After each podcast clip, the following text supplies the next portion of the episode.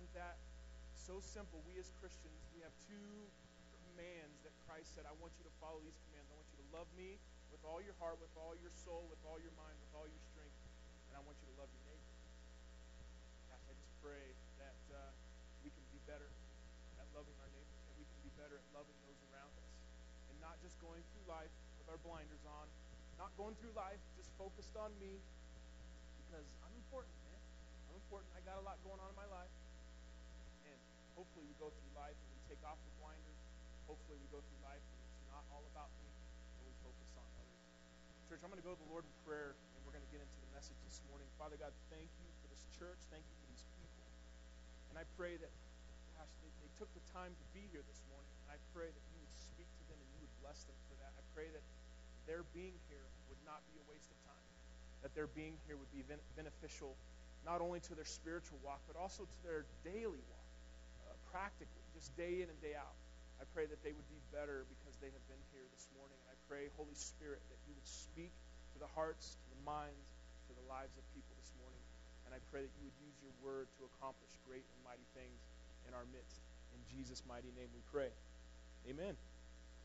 Today, as we conclude our All Out series, I just want us uh, to take a moment to kind of recap, to remind you of where we've been in this series. And we started out week one, and the title of the message was an aircraft carrier. And we gave an illustration about how churches can look like different ships. And we talked about how some churches look like a cruise liner, where people walk in and they say, Where's my martini?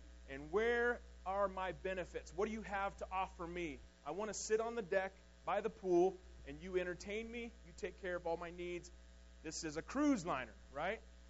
That's not what God intends for his church. We also talked about how some churches are like battleships. Man, they're against everything. They're always fighting against everything, and usually they're fighting within the church.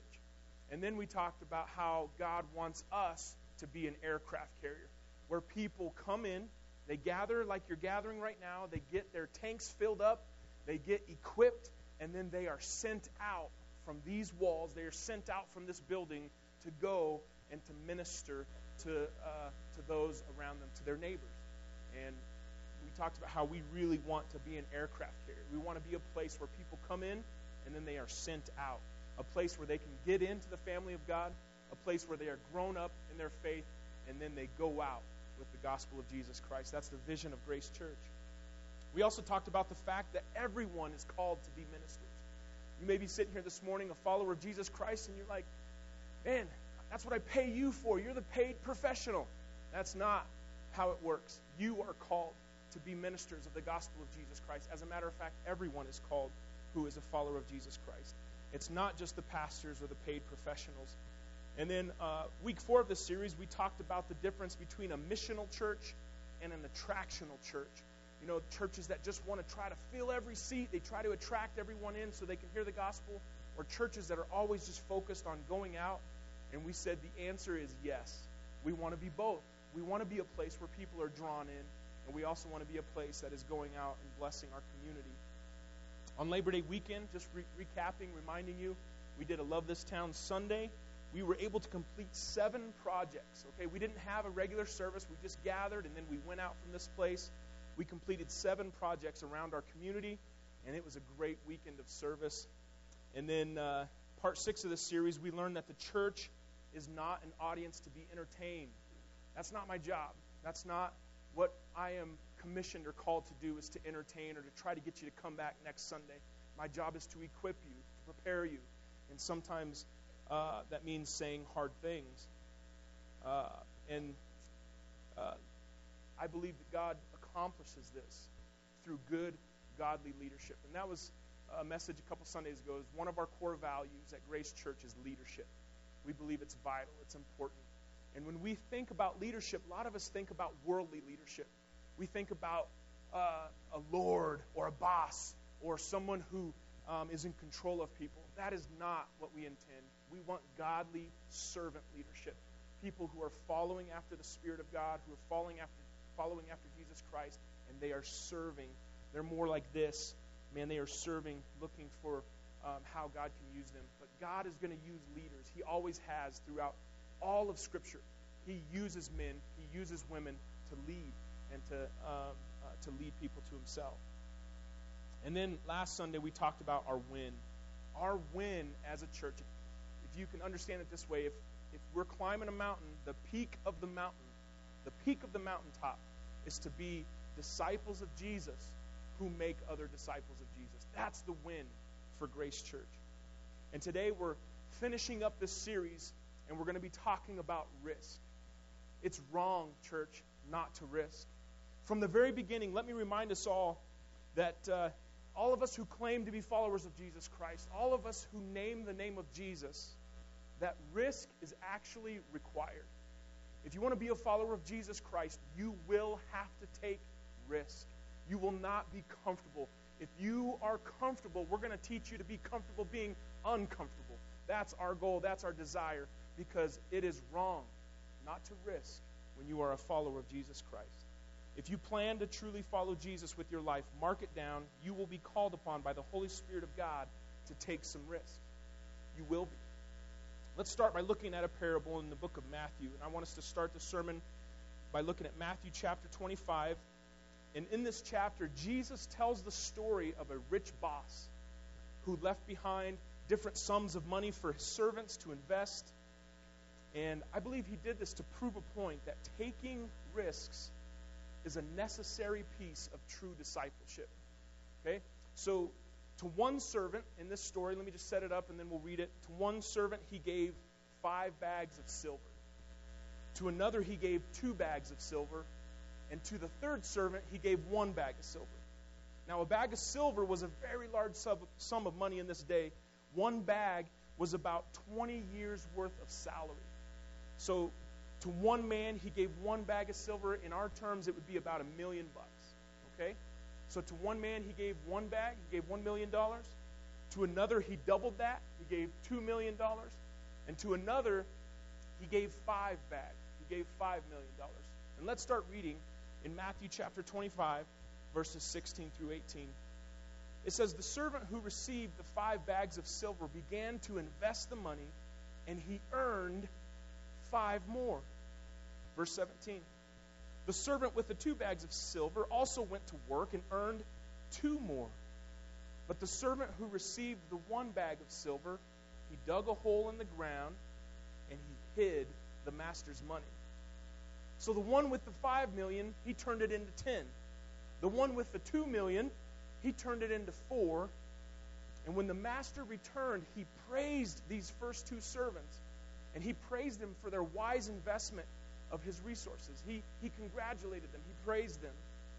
But listen what he said to the servant who buried his bag of silver. Listen to Matthew chapter 25, verses 26 through 30.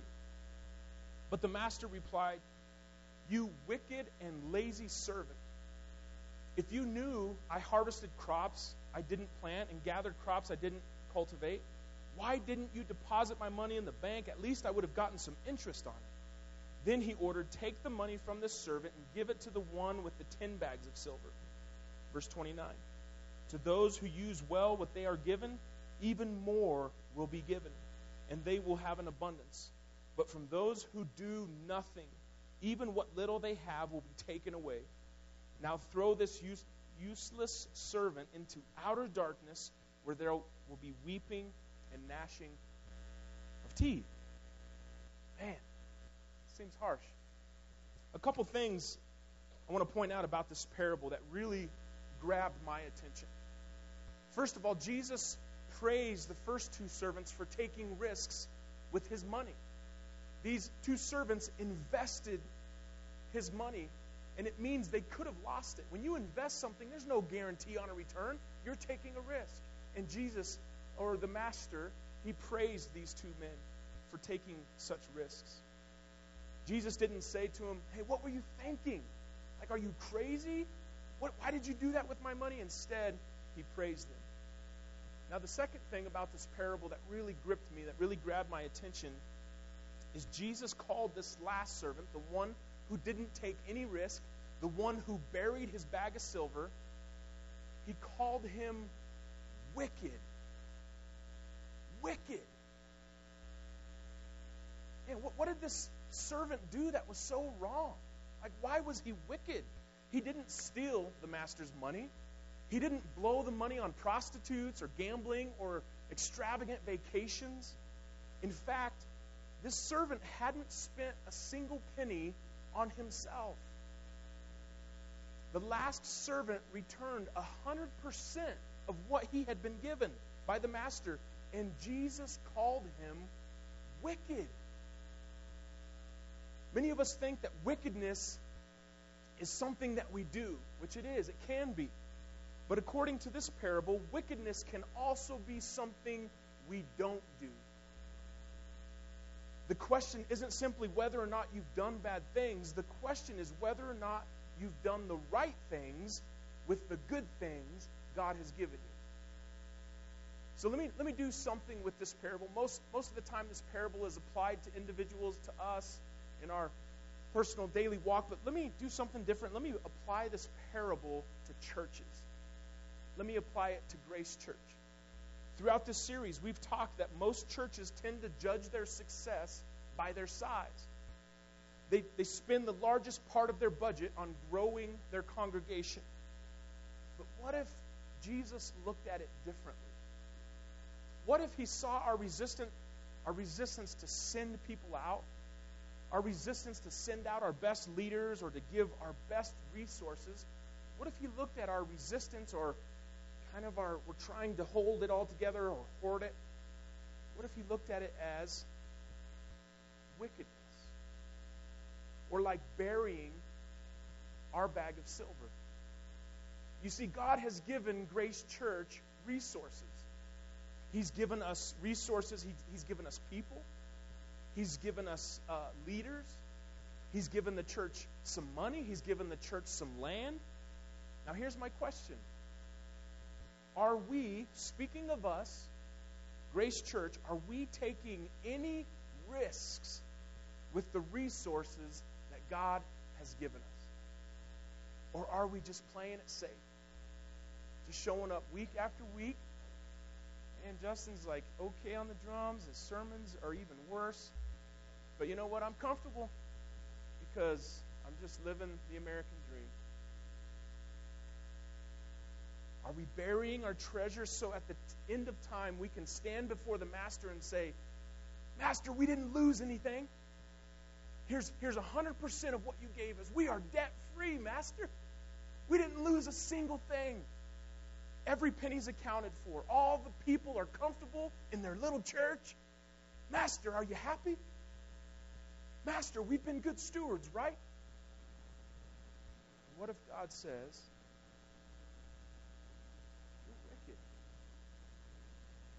You are wicked. You see, sending people out, giving up some of our best people,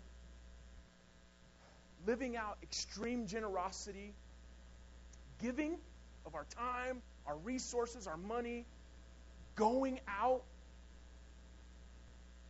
it's costly. It's very risky. But we must do it, church. We must take risks with the resources that God has given us. We must. We must because the Master has told us to invest what He has given us, to send it out into the field so it can multiply. Remember, this material thing money, land, buildings, all that stuff it's unrighteous mammon. It has no eternal, it's not going to matter in eternity. What matters is the souls of men and women and children. And we better stop using people and loving money, and we better start loving people and using money. Using money to bring people to Jesus Christ, doing everything in our power to see souls transformed by the gospel of Jesus Christ. Let me remind us that the greatest resources of all are people. That's why people are part of the two greatest commands. God says, Love me and love people, please. And let me just, okay, man, this is starting out like kind of like that, right? Let me back up and say Grace Church is doing a lot of things right. Grace Church is sending teams of people to Mexico. We're sending teams and money to South Africa. We're sending teams of people to minister to the homeless, to serve in our own community. Some have even heard the whisper of the Holy Spirit to plant a church where there are none. Many of us are taking risks to share our faith with our circles of influence. But here's the challenge, here's the tension that exists. And it's this what if people leave Grace Church to be missionaries? What if God calls some of our best leaders to leave Grace Church to go to other parts of the world to start churches, to, to be a missionary? What if we send all these people out and they're not replaced? What if God takes some of our biggest financial givers? What if He takes them out and they're not replaced? What if no one steps into the gaps that these people are sure to leave?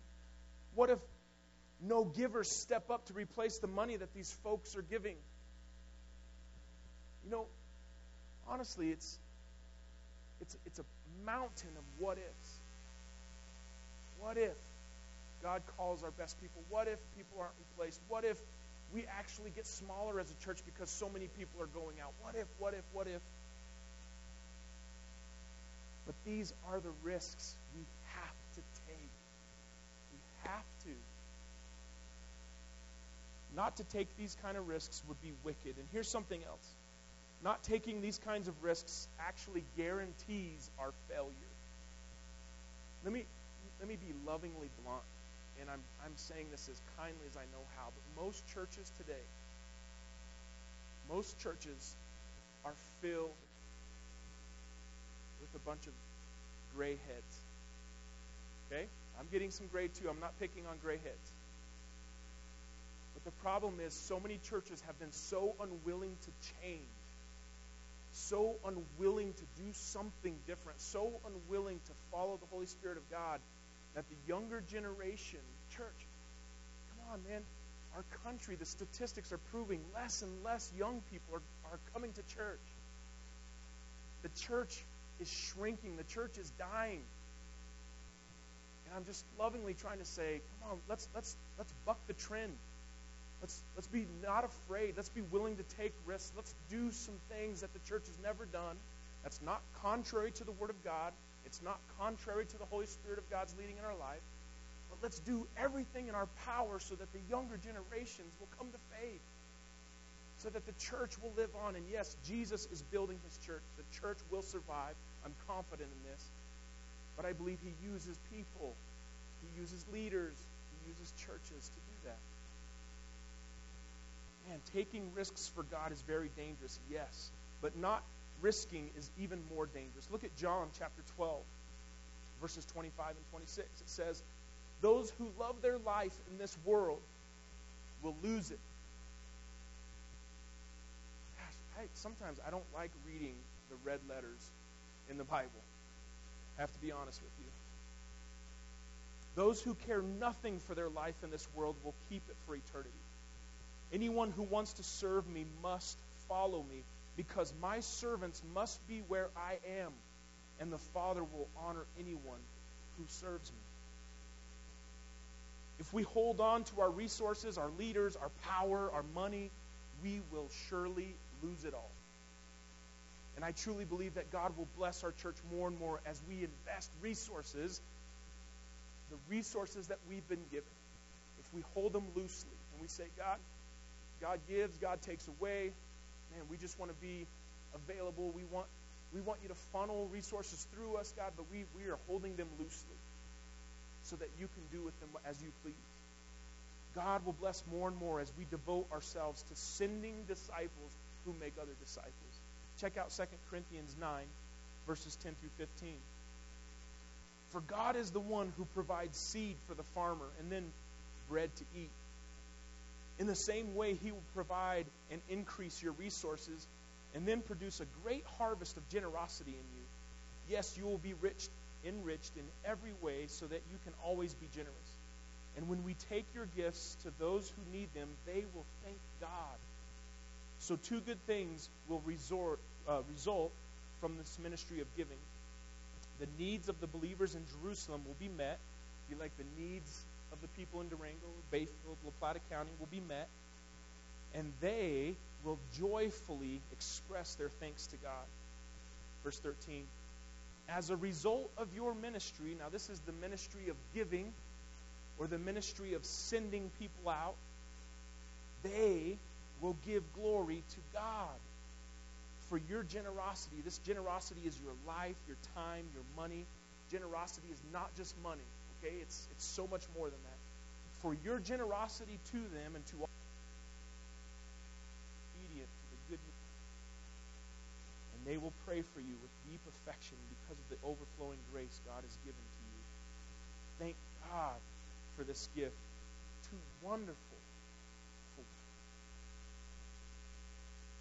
You know, the only problem is this. Every time we are led to give in a significant way, every time the Holy Spirit prompts us or whispers in our ear and says, Hey, I want you to give your time. I want you to give your talents. I want you to give resources. We face this fear. I've faced this. Every time God has led me to do something crazy, risky, here's the fear. And maybe you can relate with it. Maybe this time it's not going to work out if I take this step and I give this resource or I give my time, maybe it's not going to work out this time.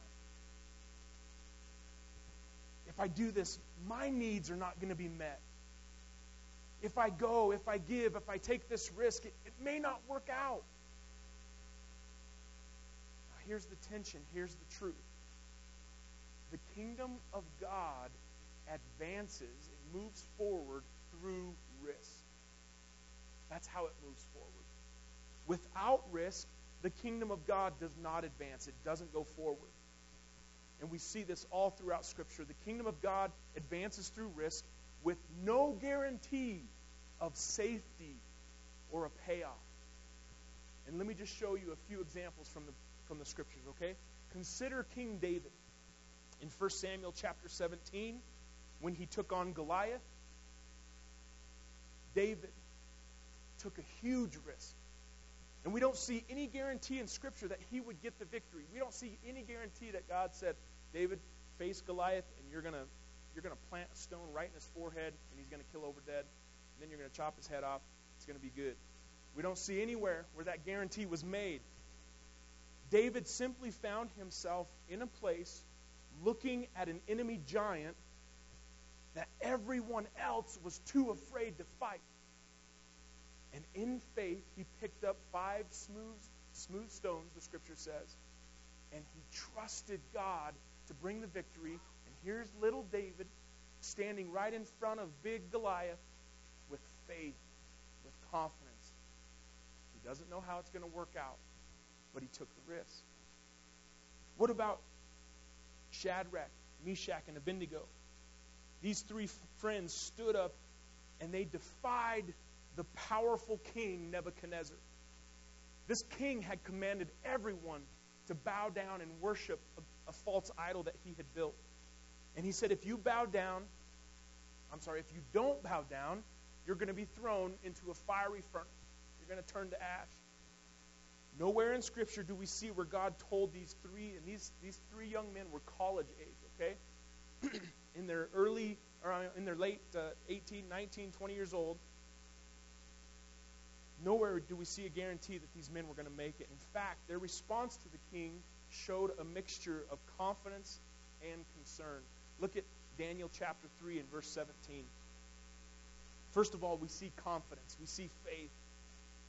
These men replied to the king, and they said, If we are thrown into the blazing furnace, the God whom we serve is able to save us. He's able. He will rescue us from your power, your majesty. Man, that is great confidence. That is great faith. But look at verse 18. But even if he doesn't, wait, what? Their deliverance wasn't guaranteed? They say, even if God chooses not to deliver us, we want to make it very clear to you, Your Majesty. I think it was said that way too, Your Majesty. That we will never serve your gods or worship the gold statue you have set up. Wow. That's incredible. There was no guarantee that God was going to deliver them. God gave them no assurance that they would walk out of the furnace. Their faith required them to take a risk, and God delivered them. What about Queen Esther? We know the story of Queen Esther. She took a risk. She pleaded for the deliverance of her people before King Artaxerxes. She had no idea what his response would be. And remember, this king had a reputation of lopping people's heads off. Okay, if he was grumpy, off with their head. But Esther knew if there was going to be any hope for her people, she would have to take a risk. She was going to have to. Listen to what she said to her uncle Mordecai. These words are just absolutely amazing. Esther chapter 4, verses 15 and 16. Then Esther told them to reply to Mordecai Go gather all the Jews to be found in Susa and hold a fast on my behalf and do not eat or drink for three days, night or day. I and my young women will also fast as you do. Then I will go to the king, though it is against the law. And if I perish, I perish. If I die, I die. But if I don't take this risk, all of my people are going to die.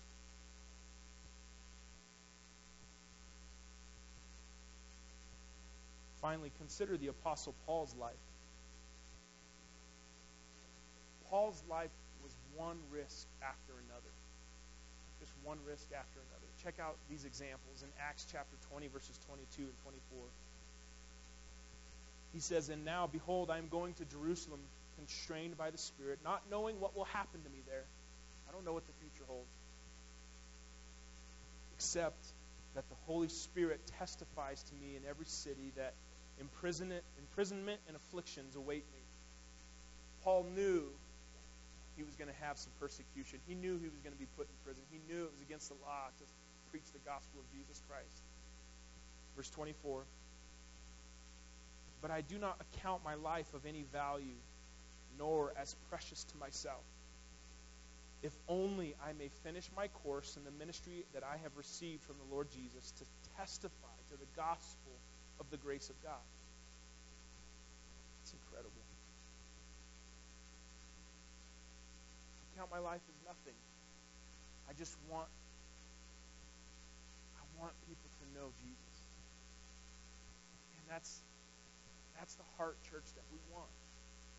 That's what we want for you. We want you to have that desire for your family, for your friends, for your neighbors to know Jesus. You know, many of us, we want guarantees. It's the way kind of the world works, right? I do this, I want to guarantee that you're going to do that. I want to guarantee. But, church, that's not how it works, and that's why it's called faith. We don't walk by sight, we walk by faith. And without risk, the kingdom of God does not advance. And I know I'm preaching this message with some passion. Church, I can I just man, try to relate with you right now and say, I know it's not easy. I know it's not. We are so man, gosh, in our company we spend lots of money to try to minimize risk. And God is calling us to take risks. Okay, I have to read one more example from Paul's life because it's that cool. All right, 2 Corinthians chapter 11, verses 24 through 28. He says this Five different times the Jewish leaders gave me 39 lashes. Three times I was beaten with rods. Once I was stoned. This is with rocks. Okay, I know we live in Durango. This isn't the stone that you're thinking about. This is with rocks. Three times I was shipwrecked. Once I spent a whole night and a day adrift at sea. I have traveled on many long journeys. I have faced danger from rivers and from robbers. I have faced danger from my own people, the Jews, as well as from the Gentiles. I have faced dangers in the cities, in the deserts, on the seas, and I have faced danger from men who claim to be believers. Those are the hardest ones right there. I have to, have to be honest. But they're not believers. Verse 27 I have worked hard and long, enduring many sleepless nights. I have been hungry and thirsty and have often gone without food. I have shivered in the cold without enough clothing to keep me warm. Then, as if this were not enough, besides all of this, I have the daily burden of my concern. He's talking about emotional well being. Mentally, his, his space is full with the concern of all the churches. John Piper, he puts it this way. He says, It is the will of God that we be uncertain about how life on this earth will turn out. And it is also the will of God that we take risks for the cause of God. We don't know what's going to happen, we don't know the future, but it is God's will that we take risks for the cause of God. You know, for some of us, Maybe this all sounds adventuresome, it sounds challenging. Maybe for some, it sounds like a mountain that we want to climb. Maybe you feel really inspired right now. But I know for many others, it maybe, it just, it might just sound really scary. Now, let me encourage you with this. Every risk that we take as followers of Jesus Christ must begin with confidence in the goodness and the trustworthiness of God to take a risk for God, you have to trust God. The third servant in this parable didn't trust in the master's goodness. Matthew 25, 24 through 25 says, Then the servant with the one bag of silver came and said, Master, I knew you were a harsh man, harvesting crops you didn't plant and gathering crops you didn't cultivate. I was afraid I would lose your money, so I hid it in the earth. Look, here is your money back. He didn't trust in the master's goodness. Now, the other two servants, they knew their master was good. They knew that their master could handle any mistakes that they made in the pursuit of their risk, of their investment. In order to risk, you have to trust God. In J.D. Greear's book, Gaining by Losing, he tells a story that I want to close this sermon out with this morning. Because another reality that we have to understand in taking risks is this you can never ask too much of God. He tells this story about Alexander the Great. And I want to share it with you. The story is told that Alexander the Great had a general who approached him after many years of service and asked him if he would pay for the wedding of his daughter. Alexander agreed and told him to obtain the funds necessary uh, from the treasurer for the wedding. Soon thereafter, the treasurer came to Alexander, complaining that this general was taking advantage of Alexander's generosity. This general was asking for an exorbitant amount of money, enough to host the largest wedding that Greece had ever seen. Alexander thought about the situation for a moment, and then he waved his hand decisively, and he said to his treasurer, Grant him his request in full. Give him everything he asks for. And the treasurer looked at him like confused. And Alexander continued, and he said, My general pays me two compliments. He believes, first of all, that I'm rich enough to afford his request. And secondly, he believes that I am generous enough to grant it. In assuming these two things, he honored me. Church, let me just say our God is honored when we come to Him with large prayers. We don't offend Him because He's rich enough and He is generous enough. We don't offend Him with large prayers, we offend Him with small ones. We can never ask or assume too much of Him. He's God. And do we really believe in the power of God? Do we really believe this? Church, let me just remind you that the stakes are sky, high. There is a real heaven, there is a real hell, and people will spend eternity somewhere. We must be willing to take risks for the gospel of Jesus Christ. It's the will of God. It's wrong not to risk. And let me encourage you, it's worth the risk. I'm going to close in prayer, and Pastor Chris is going to come close us out with a few announcements this morning. Father God, thank you for this time. Thank you for your word. And I guess, like the Apostle Paul, many times when he asked for prayer, he would ask the people in the churches that he pastored to pray for boldness for him and for courage. And I just pray right now for boldness over the people of Grace Church. Not uh, in your face, harsh, unloving boldness, but a, a loving, kind, respectful boldness. And I also just pray for courage I pray that they would be willing to take risks for the gospel of Jesus Christ. And those risks are just like we saw in the video. Sometimes it's as simple as just going across the street and saying, Hey, can I introduce myself to you? Sometimes that's so scary. and I believe the enemy makes it more scary than it is. Help us to be willing to take those kind of risks, to reach out to our neighbors, invite them into our home, to build relationships so that they ultimately can hear the gospel and respond to the gospel of Jesus Christ. I pray for many salvations, Father. I pray that you would send many people out. Gosh, this is weird praying this.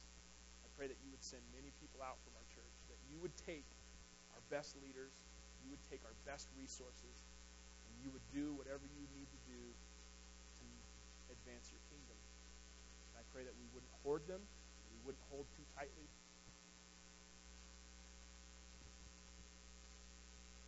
Amen. Amen.